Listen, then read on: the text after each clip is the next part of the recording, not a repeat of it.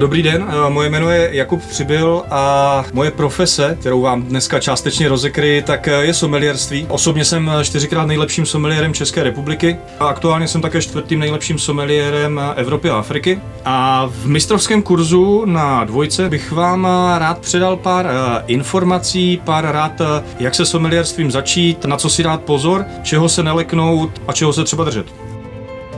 Mistrovský kurz o víně. Se someliérem Jakubem Přibylem.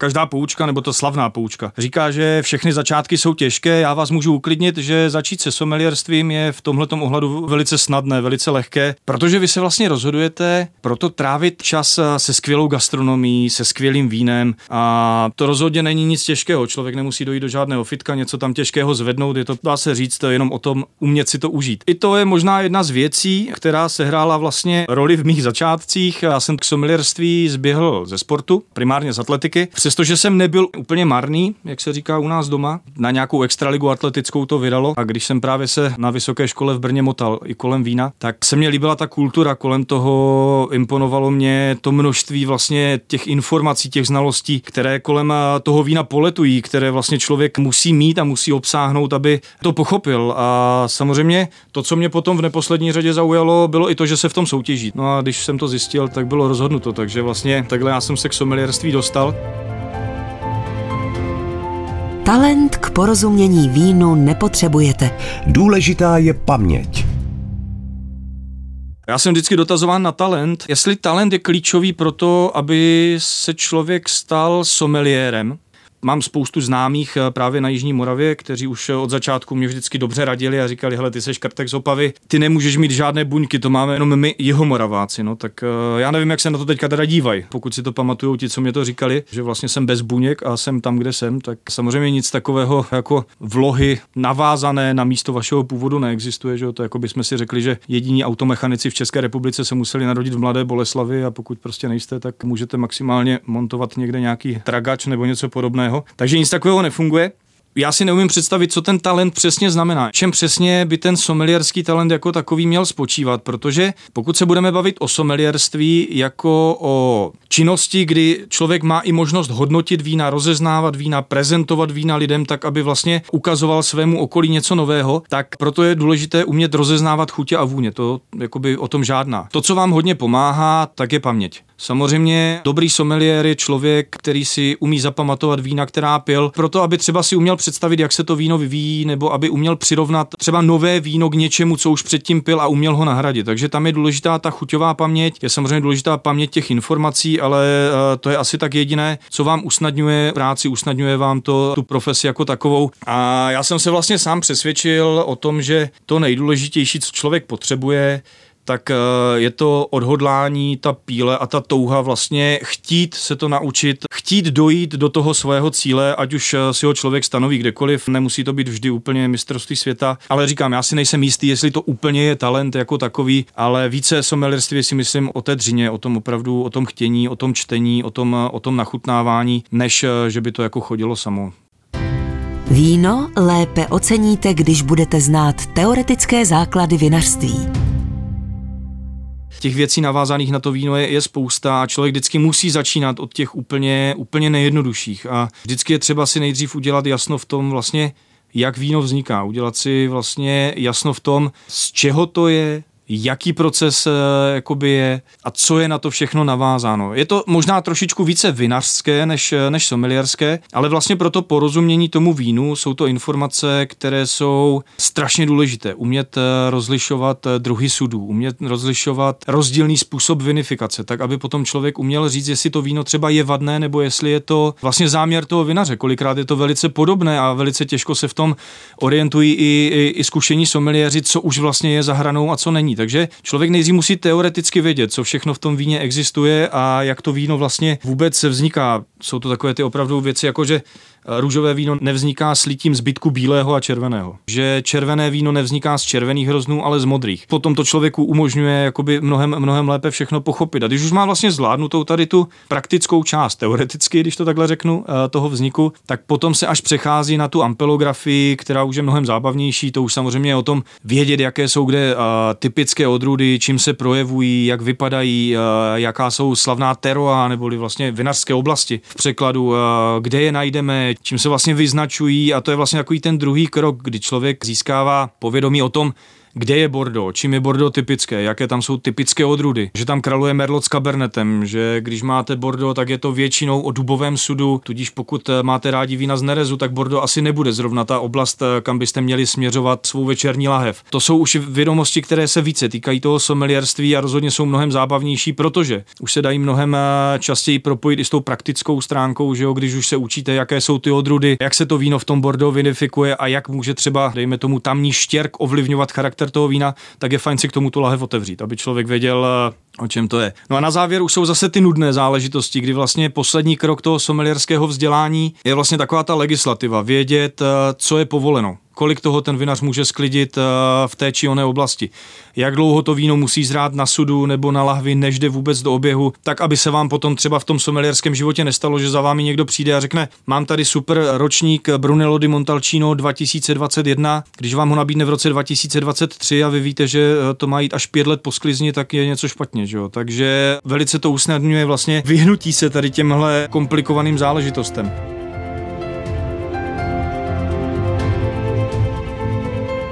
Jak poznat kvalitní víno? Prozradí someliér Jakub Přibyl v mistrovském kurzu. Tak to bylo ohledně toho, když člověk chce být eh, someliérem v tom profesionálním slova smyslu, kdy opravdu se chcete věnovat eh, té profesi.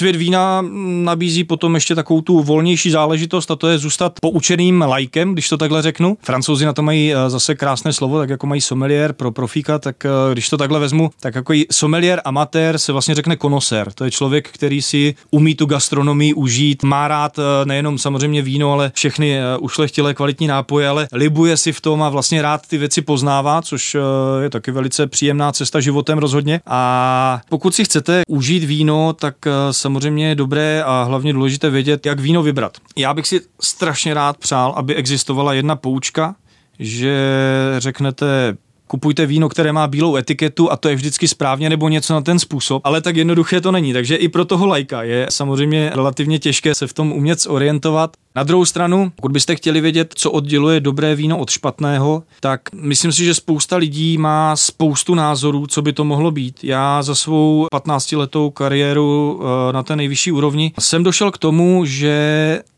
nejdůležitější nebo nejlepší ukazatel kvality vína je jeho dochuť. Přeci jen, když už do toho proniknete, víte, že barva se dá manipulovat, barva se dá ovlivnit zráním vína na sudu. Existuje spousta různých přídavků, co se smějí přidat do vína legálně, které trošičku mění charakter jeho třeba aromatiky a chutě. To, co ale nikdy nejde změnit, to, co prostě vinař neovlivní, je dochuť. Dochuť je to, co samozřejmě, když polknete ten doušek vína, tak eh, je to, co cítíte na tom patře, na tom jazyku, to, to příjemné, tu ovocnost, tu hezkou strukturu. Není to o tom, že to je jenom ta kyselina. Čím déle trvá, tím lepší víno. Je to prostě takhle dáno, když si vezmete úplně základní víno, a nemusí být nějak špatné, je to prostě klasický, prostě, jak se říká hezky český entry level, tak eh, když se napijete, tak vlastně to víno po chvilce zmizí. A vy se vlastně jdete napít znova, protože tu chuť jakoby už nemáte v těch ústech. Z biznisového pohledu pro restauraci dobrý, že jo, rychleji pijete. Na druhou stranu, opravdu, když máte kvalitní víno, tak uh, ta dochuť se umí nést třeba minutu. Minutu zůstává v těch ústech a je to jediná věc, která nejde moc jako zmanipulovat a aby to víno tu dochuť mělo, tak musí být ze super zralých hroznů a musí to víno být perfektně zpracováno, nesmí být nějak dramaticky filtrováno, takže to je vlastně taková asi hlavní rada, jak určit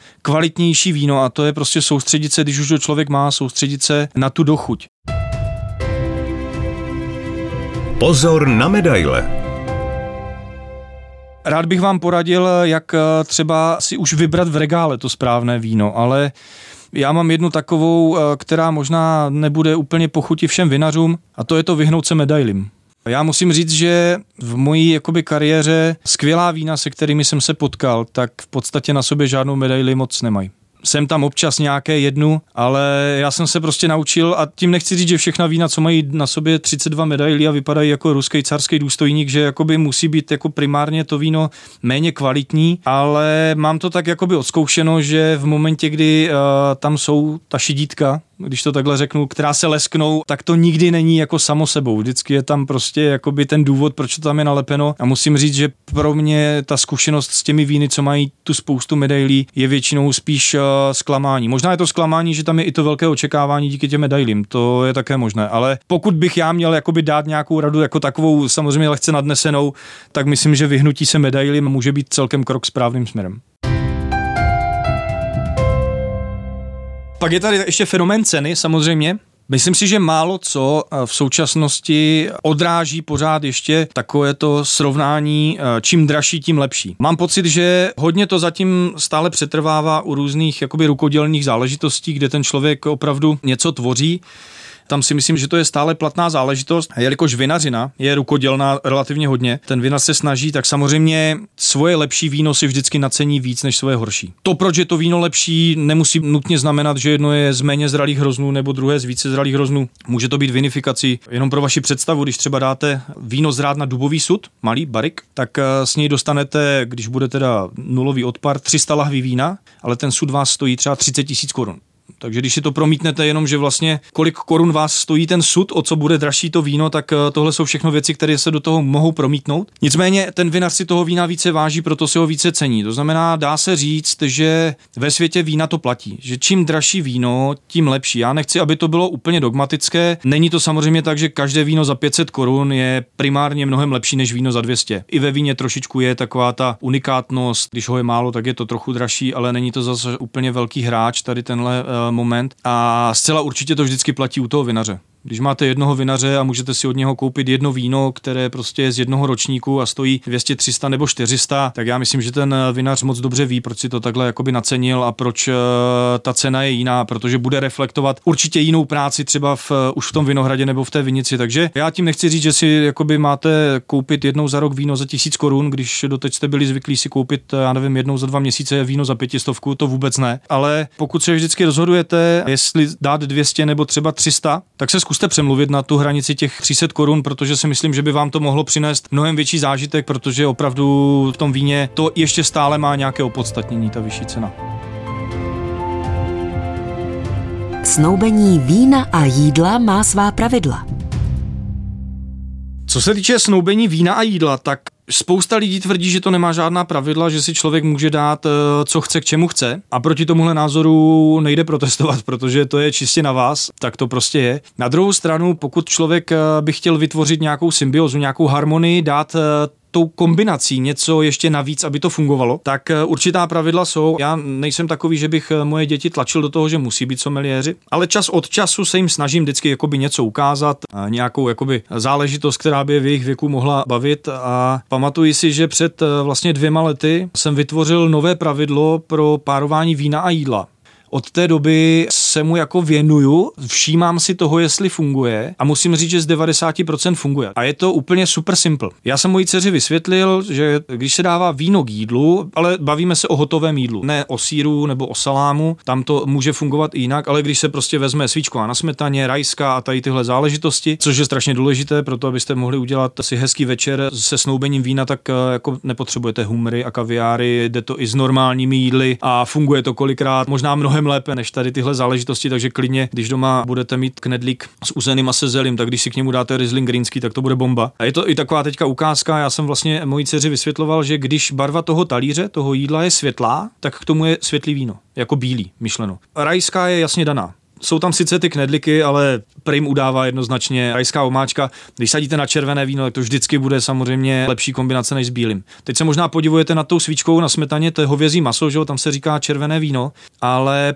právě, že ta úprava toho masa je taková, že červené víno nepotřebuje a ta smetanová zeleninová omáčka naprosto drtí veškerá červená vína, tak jsou úžasná bílá, těžká k tomu. Takže je to strašně jednoduché, pak vždycky záleží na koření, aby to víno k tomu pasovalo a to už je zase na velice, velice dlouhé vysvětlování, ale pokud budete následovat tady tuhle poučku, jo, on existuje třeba ve Francii, eh, existuje jídlo, je to mihule, říční ryba, maso je podobné třeba úhoři nebo něčemu takovému bych to přirovnal a dělá se s velice výraznou omáčkou z červeného vína. A to je třeba právě ta ukázka, kdy k rybě perfektně fungují červená vína, protože ta omáčka je tak dominantní, že ta bílá ryba prostě má jakoby k sobě lepší pairing tohle, takže ono to opravdu funguje strašně často, je to velice jednoduché a nikdy neuděláte krok úplně mimo. Určitě si myslím, že to je první jako srozumitelný a správný krok, jak třeba potom začít řešit trošku detailněji, jestli to bylo úplně to ono, to pravé ořechové, nebo jestli tam byla ještě nějaká skulinka. Druhou radu, kterou mám, čím víc se to jídlo jakoby mučí ohněm nebo výrazněji jako připravuje, tím výraznější musí být víno. Když máte prostě pošírovanou rybu nebo vařenou nebo cokoliv, když máte vařené hovězí maso, tak nepotřebujete výrazné chutě. To maso víte, že prostě jemné chuťově potřebujete jemné víno. Pokud máte maso, které sundáte z grilu, je ošlehané tím ohněm a má tu chuť i toho kouře, tak samozřejmě potřebujete něco, co bude mít tu strukturu a musíte dát vlastně jakoby plnější víno. Takže to jsou dva takové momenty, kdy si v jednom zvolíte barvu a v druhém vlastně jakoby intenzitu těch chutí toho vína a myslím si, že relativně ten výsledek potom dobře funguje. Posloucháte mistrovský kurz someliéra Jakuba Přibyla. To, co samozřejmě ke každému oboru patří, tak jsou určité mýty a legendy. A já musím říct, že jakoby nejvíc, co mě jako úplně zarazilo, tak ono to zní jako kliše, že, asi to používá každý sommelier, že to jakoby někdy někde slyšel. Ale když jsem byl dotázaný, jestli jsem si jistý, že v té tmavé lahvi je opravdu bílé víno, když na té etiketě je tramín červený. Mně byla tahle otázka položená před dvěma lety, v roce 2021. Já jsem si myslel, že tohle toto už jakoby je lehce jako pryč, trošku mě to zarazilo. To je mýtus prostě, který vlastně, on má svoje opodstatnění. Samozřejmě, když máte na té etiketě tramín červený, tak ta barva je vám tam podsunuta, že jo, vy to jakoby tak nějak očekáváte. Tramín červený je tramín červený, protože má červené kuličky, ale víno, které se z něho dělá, je samozřejmě bílé. Co jsem jako zůstal hledět s otevřenými ústy, jak se říká, tak bylo, když za mnou přišel pán a říká, no ale tohle víno, co jste nám nalil, tak jako není moc kvalitní. Já říkám, proč si to myslíte? Já si myslím jakoby opak. A on říká, no protože ono má malou tu díru. A já se na něj dívám a říkám si, jak to jako myslí malou díru. A pán mě vlastně vzal tu lahev a ukázal mě tu výduť ve dně. Si vezmete lahev vína, tak tam je vždycky vlastně jakoby ta výduť, ten oblouček, že jo, který zasahuje dovnitř ty lahve. A říká mi, no to je přece takové pravidlo, že čím větší je tady ta díra, tak eh, tím to víno je kvalitnější. Takže když tam dáte prst, tak je to dobrý, ale když tam dáte třeba jako tři prsty, skoro jako celý ukazováček a všechno, tak je to kvalitnější to víno. A já se na něho dívám a říkám si, no ty to jsem nikdy neslyšel teda, to jste mi asi jako teďka otevřel bránu jako nějakou, kterou jsem ještě neměl otevřenou. Prosím vás, to je úplný mýtus. To je velikost potažmo tedy té výdutě v té lahvi uh, nemá s kvalitou nic společného. Ono to nemá společného nic uh, ani s kvalitou toho skla nebo té lahve, na to, že by to mělo uh, nějaký vliv na kvalitu vína. To, proč tam ta výduť je vlastně kvůli tvaru té formy. Některé firmy mají takový tvar, některé mají onen tvar, některé lahve váží 3,5 kg, to je taky takový mýtus, že čím těžší lahev, tím lepší víno taky to takhle nefunguje. To si ten vinař vybírá jakoby každý sám. Ty sklárny samozřejmě se snaží nabízet spoustu druhů, aby uspokojili co nejširší poptávku. Takže tvar lahve, váha lahve, velikost výdutě jsou věci, které jsou v podstatě jenom nějaká jako designová záležitost. Samozřejmě některé tvary lahví mají význam, protože umí ukázat, z jaké oblasti to víno pochází, že pro nějaké oblasti jsou typické nějaké tvary, to ano, ale neznamená to, že jsou lepší nebo horší než eh, nějaká jiná vína. Samozřejmě pokud chcete víno skladovat, tak je lepší, když je tmavá, pokud by se na něho dostalo někde nějak UV záření z nějakého světla, tak samozřejmě ta tmavé sklo má trošičku lepší obranou funkci než to čiré sklo, ale na kvalitu to vlastně nemá žádný vliv. To, co mě asi nejvíc z těch mýtů, řekněme, štve, tady tohle jsou spíš takové jakoby úsměvné věci, tak je takový ten jako mýtus toho škatulkování, že pálavu tu já znám, ta je vždycky sladká. To je taková, jakoby, taková mantra, já jsem schválně použil pálavu, protože ta je v tomhle jako směru nejčastěji skloňovaná. Pálava není vždycky sladká. Stejně jako Millerka není vždycky kyselá a stejně jako třeba Frankovka, o které spousta z vás rozhodně asi ví, že je to červené víno, tak Frankovka nemusí být vždycky červená. Existuje i Frankovka, která je udělaná jako bílé víno. To, co tím chci říct, je, že jakákoliv odrůda, ať už to bude Chardonnay, ať už to bude Frankovka nebo Pálava, tak může být suchá, anebo může být sladká. Může být tichá, anebo může být šumivá. Mohla zrát na nerezu a chutnat ovocně, anebo mohla zrát na dubovém sudu a může mít v sobě tu krémovost. O tom, jak to finální víno vypadá, jaké atributy má, co tedy najdete v té lahvi, tak o tom si rozhoduje vinař jak to nechá prokvasit, do jaké nádoby to dá pro zrání a všechny tyhle věci. To, jestli je to pálava nebo šardoné, to na to nemá vůbec žádný vliv. To je spíš ukazatel nějakého charakteru, co můžete čekat v tom profilu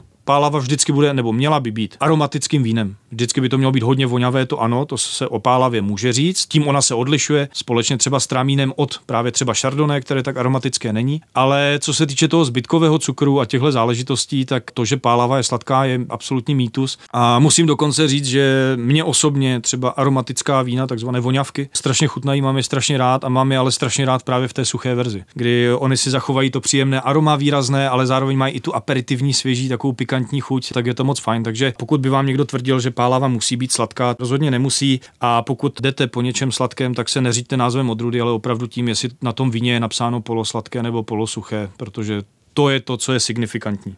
A ještě možná poslední mýtus, který se týká přímo té naší profese sommelierské, a ten možná roznáší jeden můj kolega, který s nadsázkou říká, že vlastně sommelier je jako takový vlastně placený alkoholik. Vlastně panuje ta představa, že sommelier je o tom pití. A můžu vám říct, že každý sommelier by si strašně přál, aby to bylo o tom pití, ale sommelieřina je strašně komplexní věc. Dobrý sommelier, když má tu pozici v, třeba v restauraci, tak je zodpovědný za výběr samozřejmě vín, za jejich naceňování, za jejich prodej, za jejich servis, za komunikaci vlastně s nadřízenými, ať už je to F&B manažer nebo třeba už přímo ředitel toho podniku, to je jedno takže nějaký reporting. Ve větších restauracích mají someliéři pod sebou ještě nějaké další třeba svoje podřízené komisomeliéry, které řídí vlastně. To znamená, ta funkce samozřejmě je o tom, že člověk si může dát každý den skleničku vína, to rozhodně jakoby ano, ale není to primárně o tom, že sommelier je člověk, který někde sedí a jenom hodnotí víno. To už je taková třešinka na dortu a ne každý sommelier se k tomu dostane. Ta sommelierina je o té práci jakoby spíše manažerské, anebo potom v tom servise, pokud jste v restauraci, anebo nákup prodej, pokud jste třeba u dovozce a to, že si uděláte degustaci pro někoho, to, že, to, že vás pozvou na hodnocení vín nebo cokoliv takového, tak to jsou ty odměny za to, že člověk v tom oboru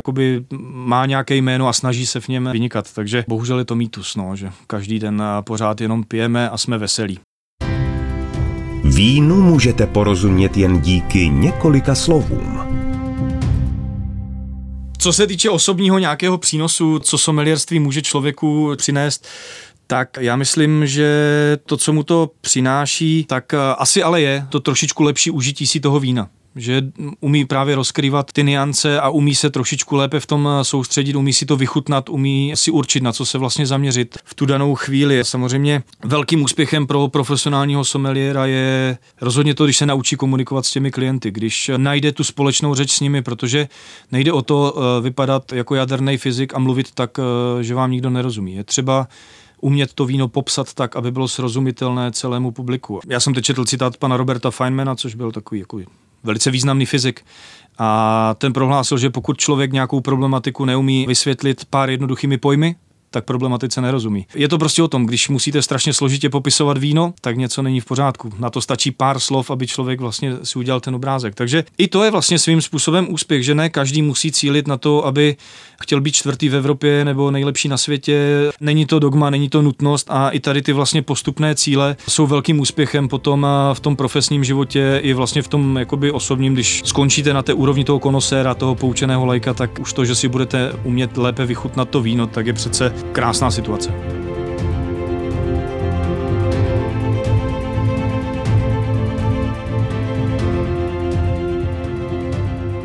Milí posluchači, dostali jsme se do závěru. Já doufám, že jste to se mnou vydrželi, že vám to ukázalo, že sommelierství je krásný dynamický obor, že je to záležitost, která umí přinášet potěšení a zábavu od eh, vlastně amatérského levelu až eh, po ten eh, nejvyšší profesionální. A pokud byste chtěli rozšířit naše sommelierské řady, tak budeme rozhodně rádi, protože musím říct, že nás je v republice stále málo a že by nás klidně mohlo být víc. Pokud byste zůstali v té laické rovině, tak já jsem pro jednu firmu připravoval anglický citát, a je tam napsáno With a bottle life is better. Přeloženo do češtiny, tak se to tak nerýmuje zvukově, ale je to o tom, že z lahví je život hezčí nebo lepší. To je možná i z pohledu z koně, jak se říká, ale s tím vínem můžete zůstat na zemi a dá se to taky krásně užít. Všechny díly série Mistrovský kurz poslouchejte na dvojka.rozhlas.cz v aplikaci Můj rozhlas.cz a v dalších podcastových aplikacích.